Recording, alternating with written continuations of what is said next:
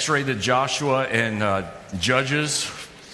Um, at least my journey group had so many questions about some of those books. If you're just joining us as a church, we're reading through the scriptures.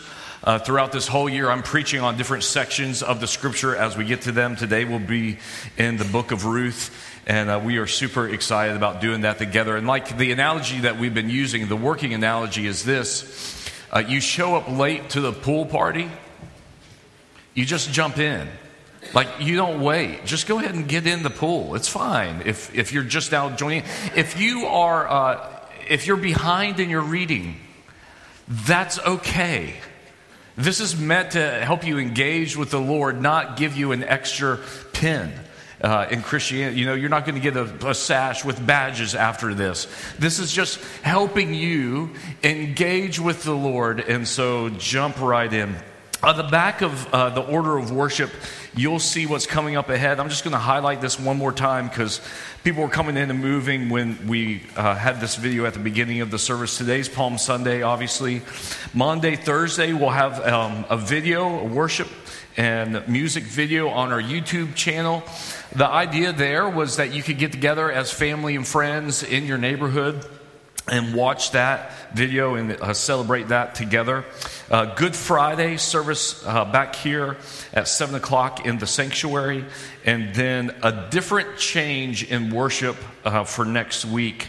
Uh, 645 sunrise service right there in the parking lot. Bring your own coffee, bring your own chair, bring your own blanket, bring your own Bible, bring everything you need except for me.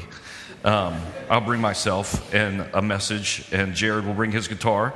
Uh, Nine o'clock in the sanctuary, ten thirty in the sanctuary, and eleven o'clock in the fellowship hall. And we will have uh, coffee and donuts spread all throughout the building uh, in between times, so that you can celebrate and uh, mix and mingle with everybody. So we look forward uh, to this next week.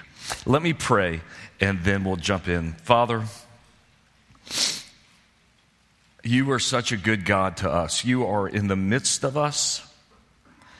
Uh, you help us when we are struggling, when we are uh, drowning in our sins, in our doubts, in our struggles.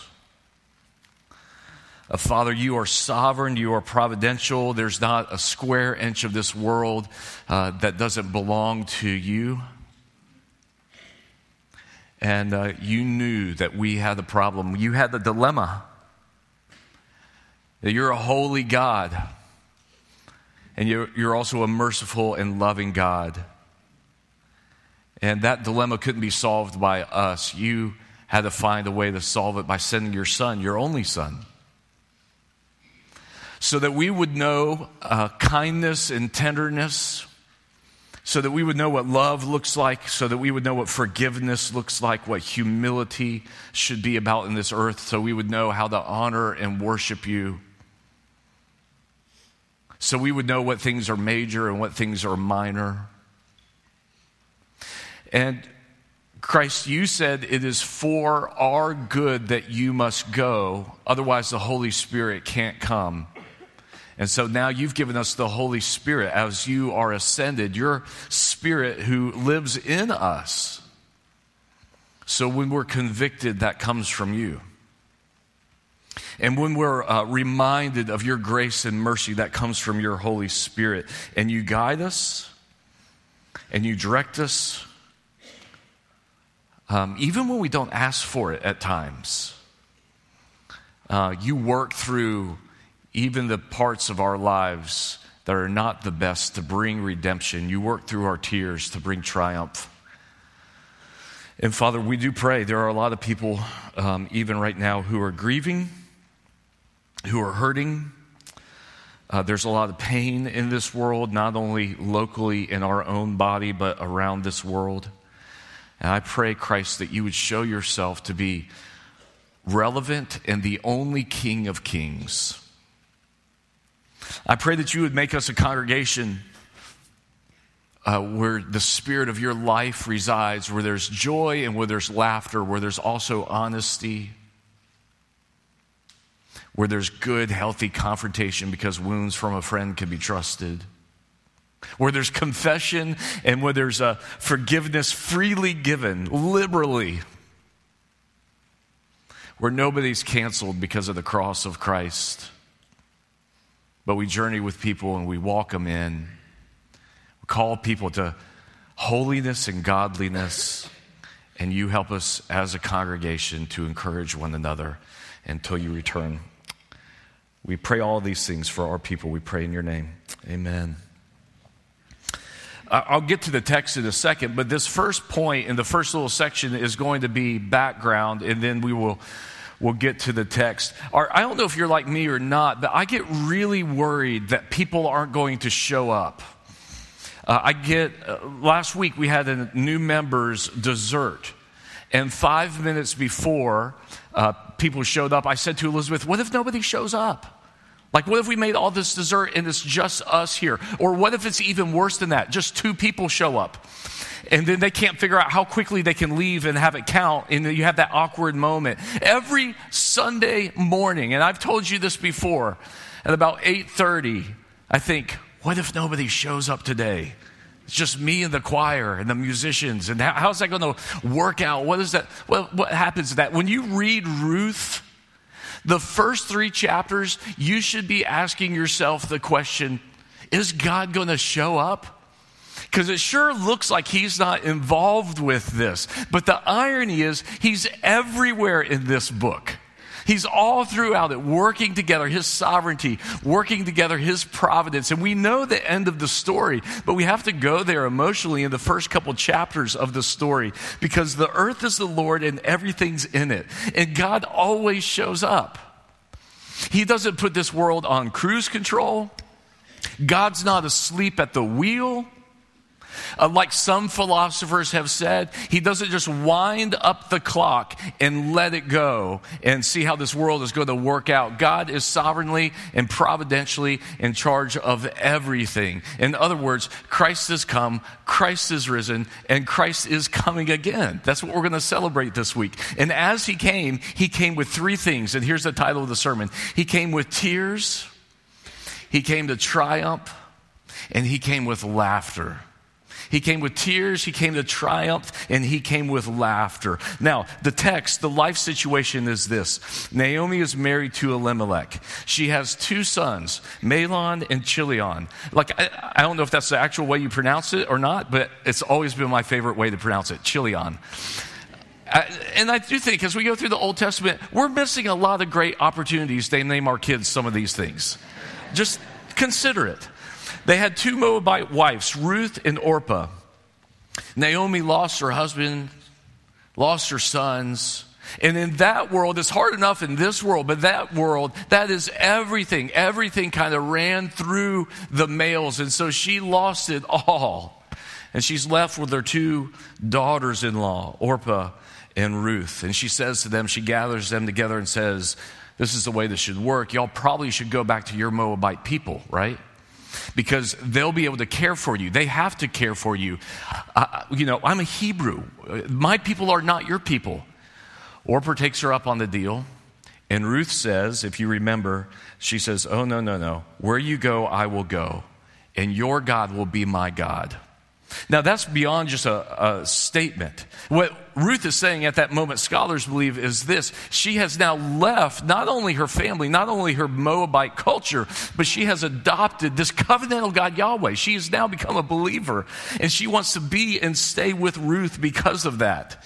Uh, she loved her mother in law and was willing to walk with her mother in law. She did represent what is my favorite bumper sticker in the history of bumper stickers, which I've told you about. I saw it on I 85 and I almost had to pull off. I was laughing so hard. The bumper sticker said, In case of rapture, this car will be empty, but please take care of my mother in law.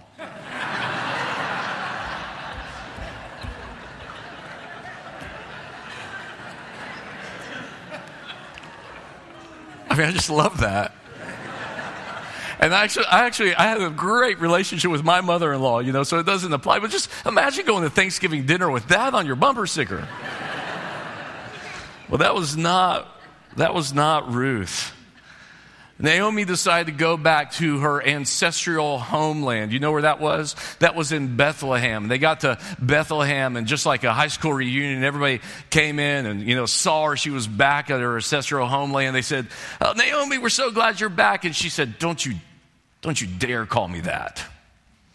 Call me Mara. I'm bitter. I lost my son. I lost my other son, the weird named one. I lost my I lost my husband. I've got nobody to hold at night. I've got nobody's back to rub.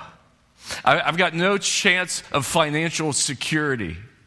I've got nobody to watch over me. I've got none of that. Don't, don't you dare call me Naomi. I'm bitter at God. I'm bitter at this world.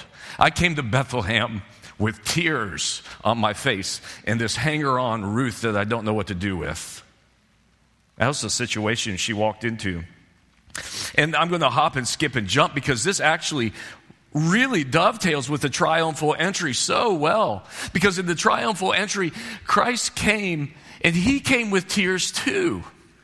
You know, one of the first things he did after he walked into the gates of Jerusalem, he saw Jerusalem. He said, Oh, Jerusalem, Jerusalem, how I have longed to gather you under my wings. I am weeping for you. As he says in Luke chapter 19, if you only knew what would make for peace. God comes, our Christ comes with tears. He comes to be wounded for us. Have you ever thought about this? What this week, what we're going to celebrate this week is that our God has wounds. He has wounds.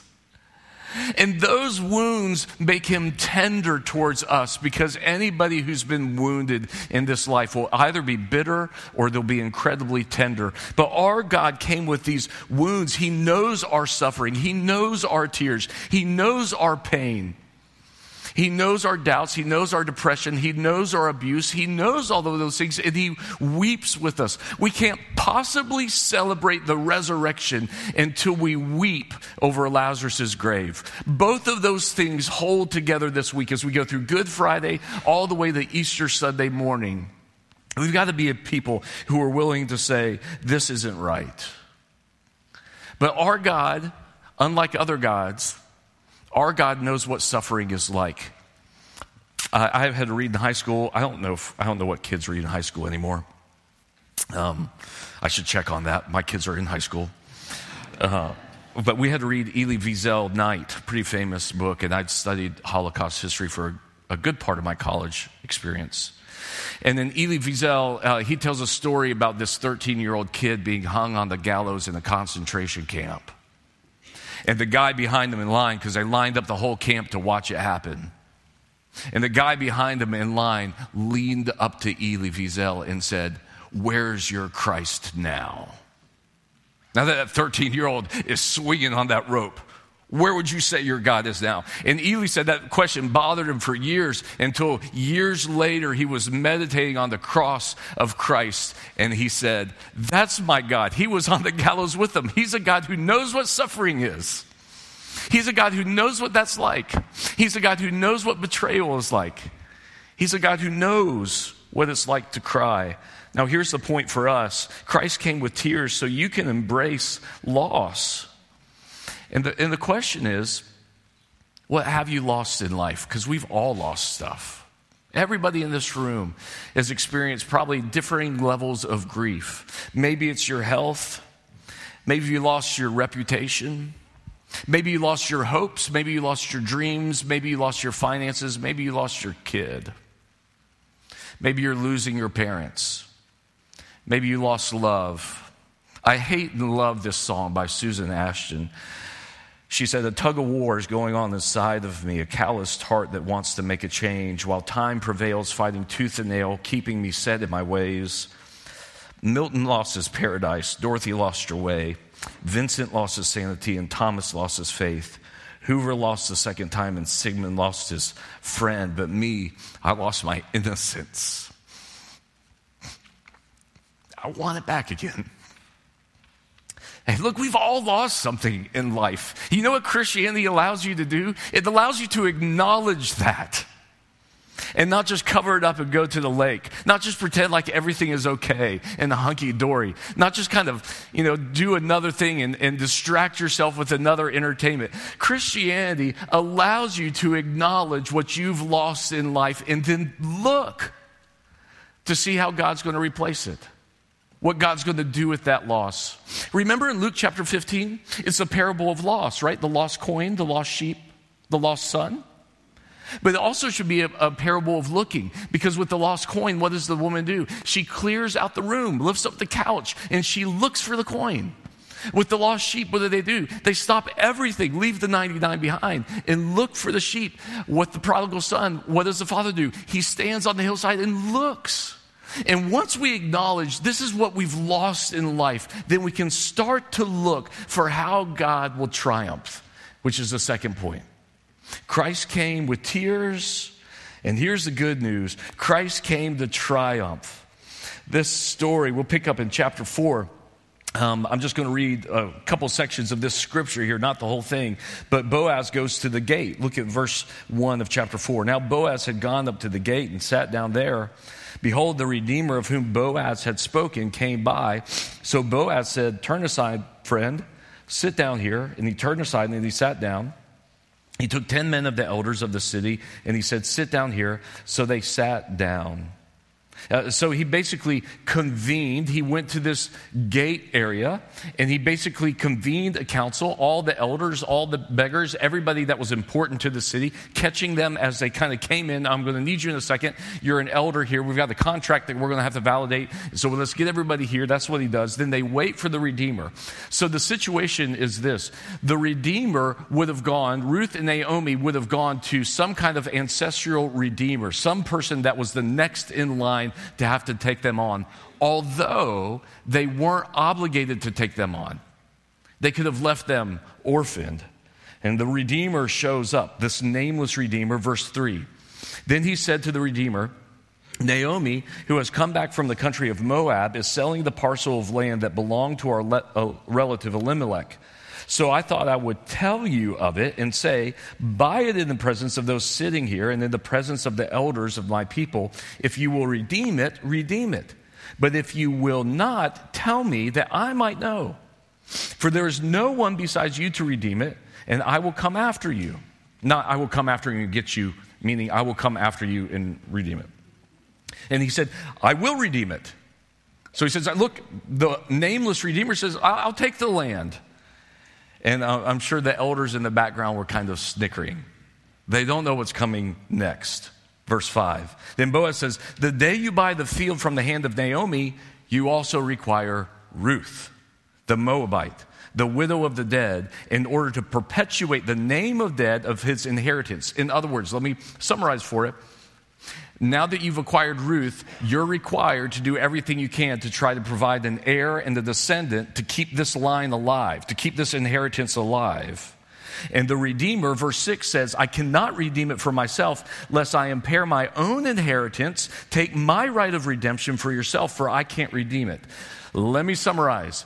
The Redeemer comes, and the Redeemer says, Boaz says to the Redeemer, Look, you can, you can take this piece of land, you have the rights to it. Uh, you also get thrown in Naomi. She's a little bit bitter, but we're working through that. And, and you get this girl, Ruth. No knowledge of she's uh, pretty or not. No, this is not like an Esther story. There's no actually talk about that or not. But you are required uh, to try to provide an heir so Naomi and Ruth will then have an heir of their inheritance. And the nameless Redeemer says, I've got three kids. I'm making that up. I'm not sure how many he had.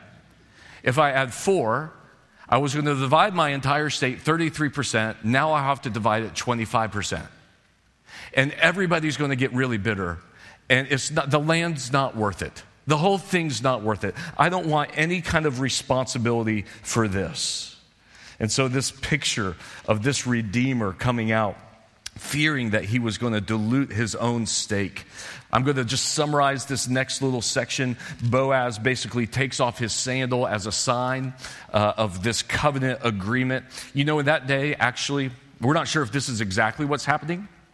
But in that day, if you were buying a field, uh, somebody would stand there, and let's say I'm buying the field and you were selling the field to me. We would stand there, we would make the transaction, we would shake hands, and as we shook hands, I would step onto the field and you would step off of the field. And that was the sign that the transaction was complete. So, what scholars think it was a little bit of a nod to what's happening there. But in the middle of this text, we see that Boaz redeems them and Boaz takes responsibility for them. He triumphs over their tears. He triumphs over the selfishness of the nameless Redeemer.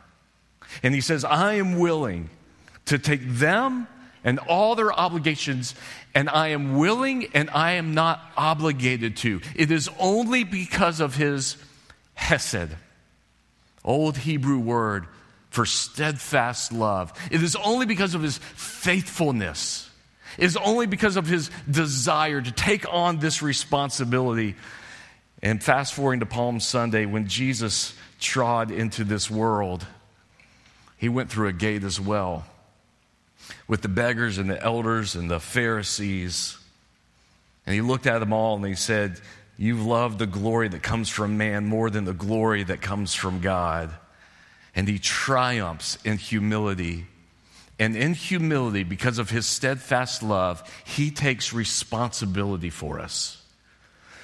Hey, look, there's a lot of people that say they love you, or they like you, or they care for you. But do they take responsibility for you?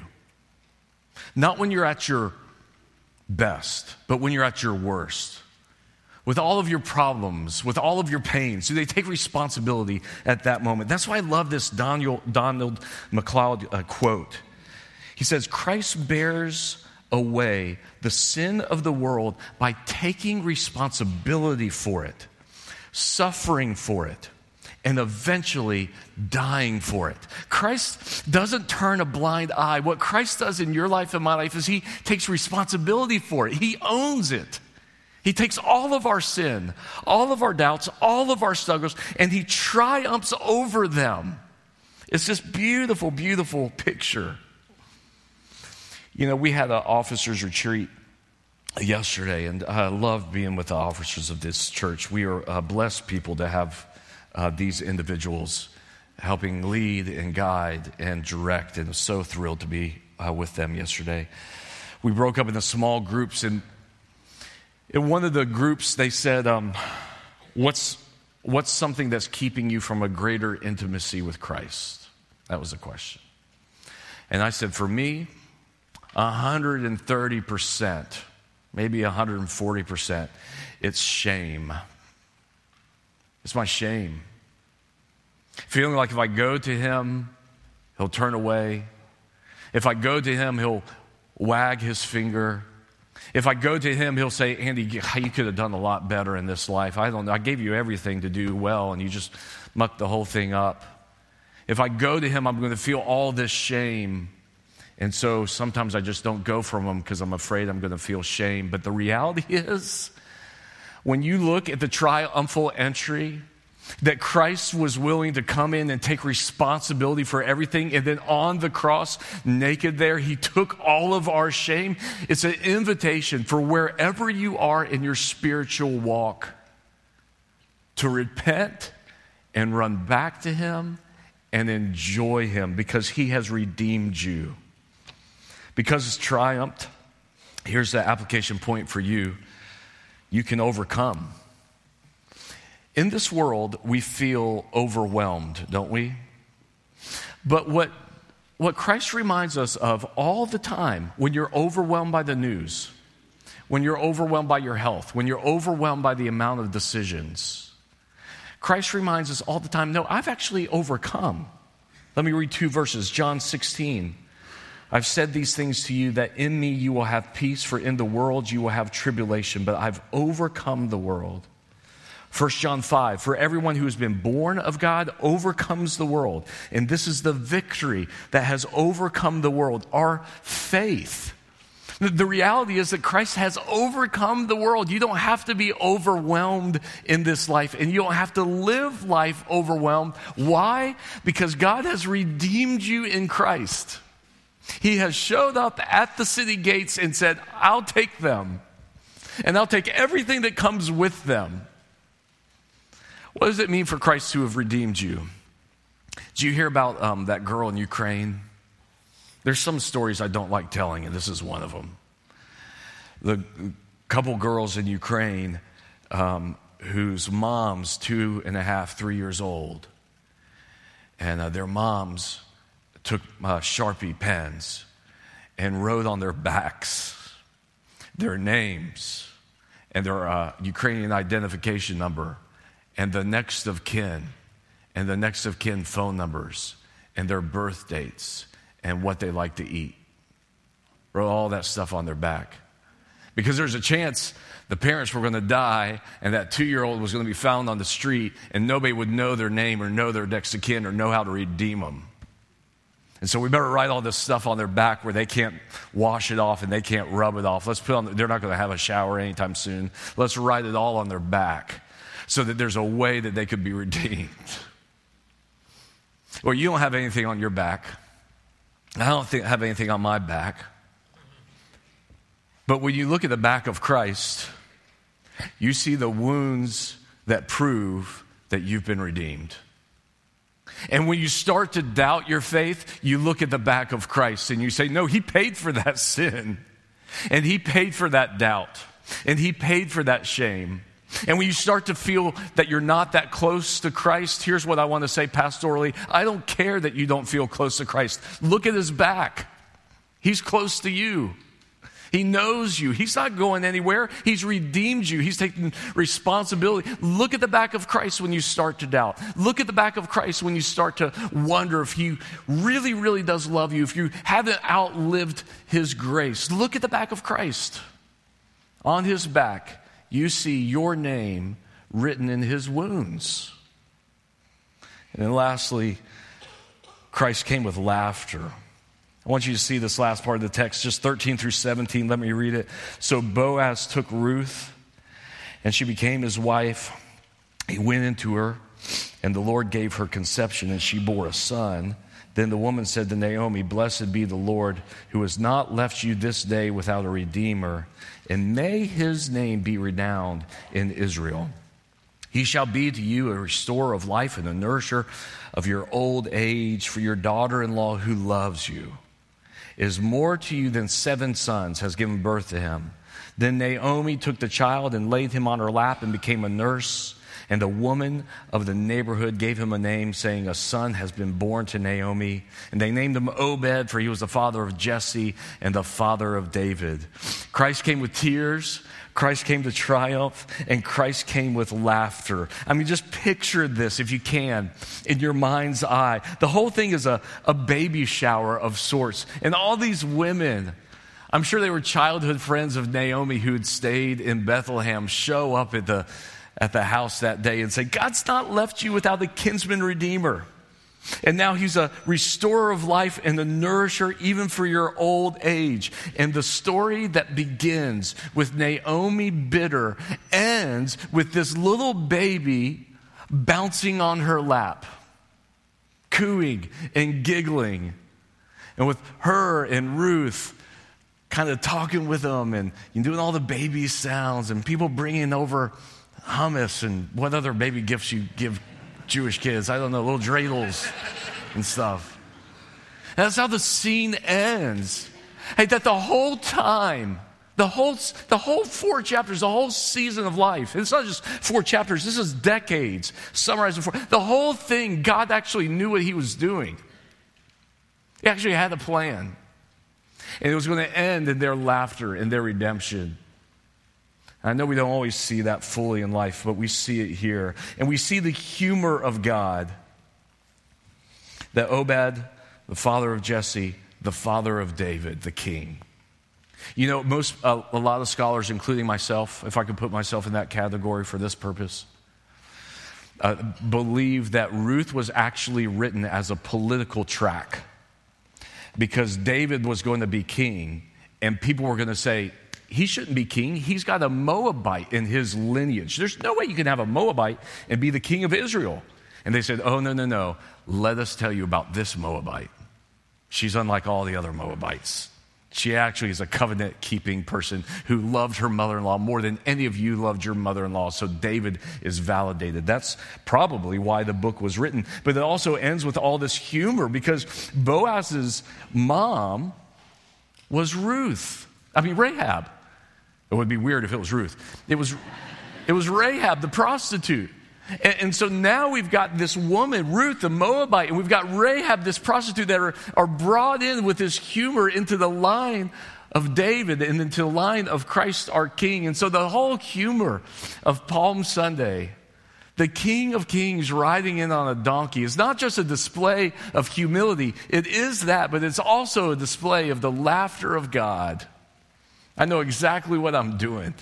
And I'm going to work it all out in the end. And I think that's why there were so many kids around during uh, that time. Well, all the kids were invited in and palm branches doing that. And they would have been pushing each other. I mean, don't think this is going to be some really nice and neat processional. It's not going to be that at all. It's not going to be nearly as nice and neat as ours was.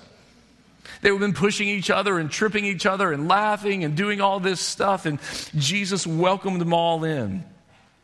And so he comes in Matthew chapter 21 the blind and the lame came to the temple and they healed him. But when the chief priests and the scribes saw the wonderful things that they did, and the children crying out in the temple, Hosanna, the son of David, they were indignant.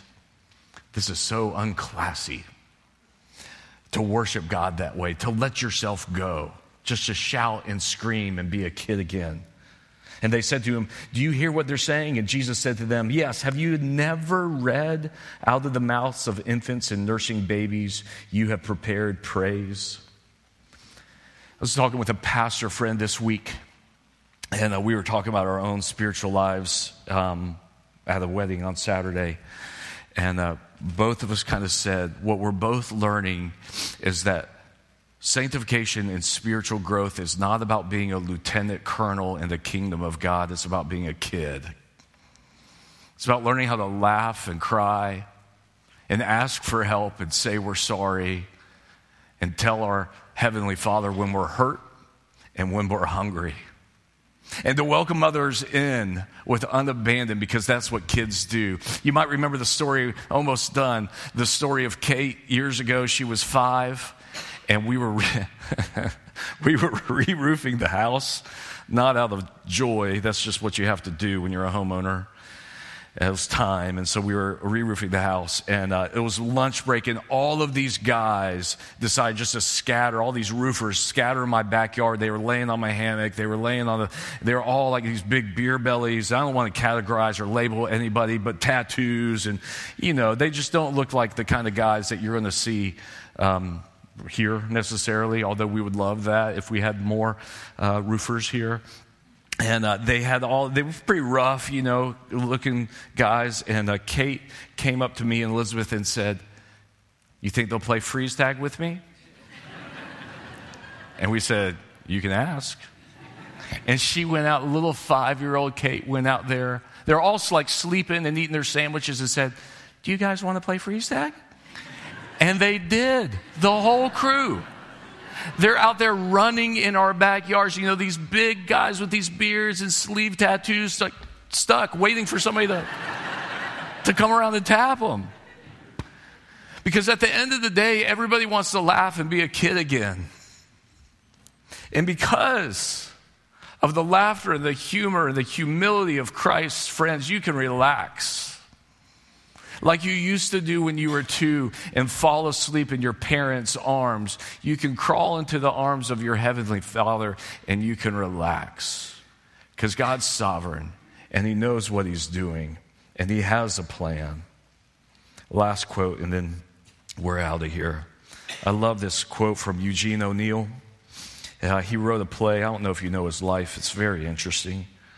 He wrote a play called Lazarus Laughed, and here it is. And then Lazarus knelt and kissed Jesus' feet. And both of them smiled. And Jesus blessed him and called him my brother and went away. And Lazarus, looking after him, looking at Jesus, meaning, began to laugh softly like a man in love with God. what a if I could ever write just one sentence like that in my entire life.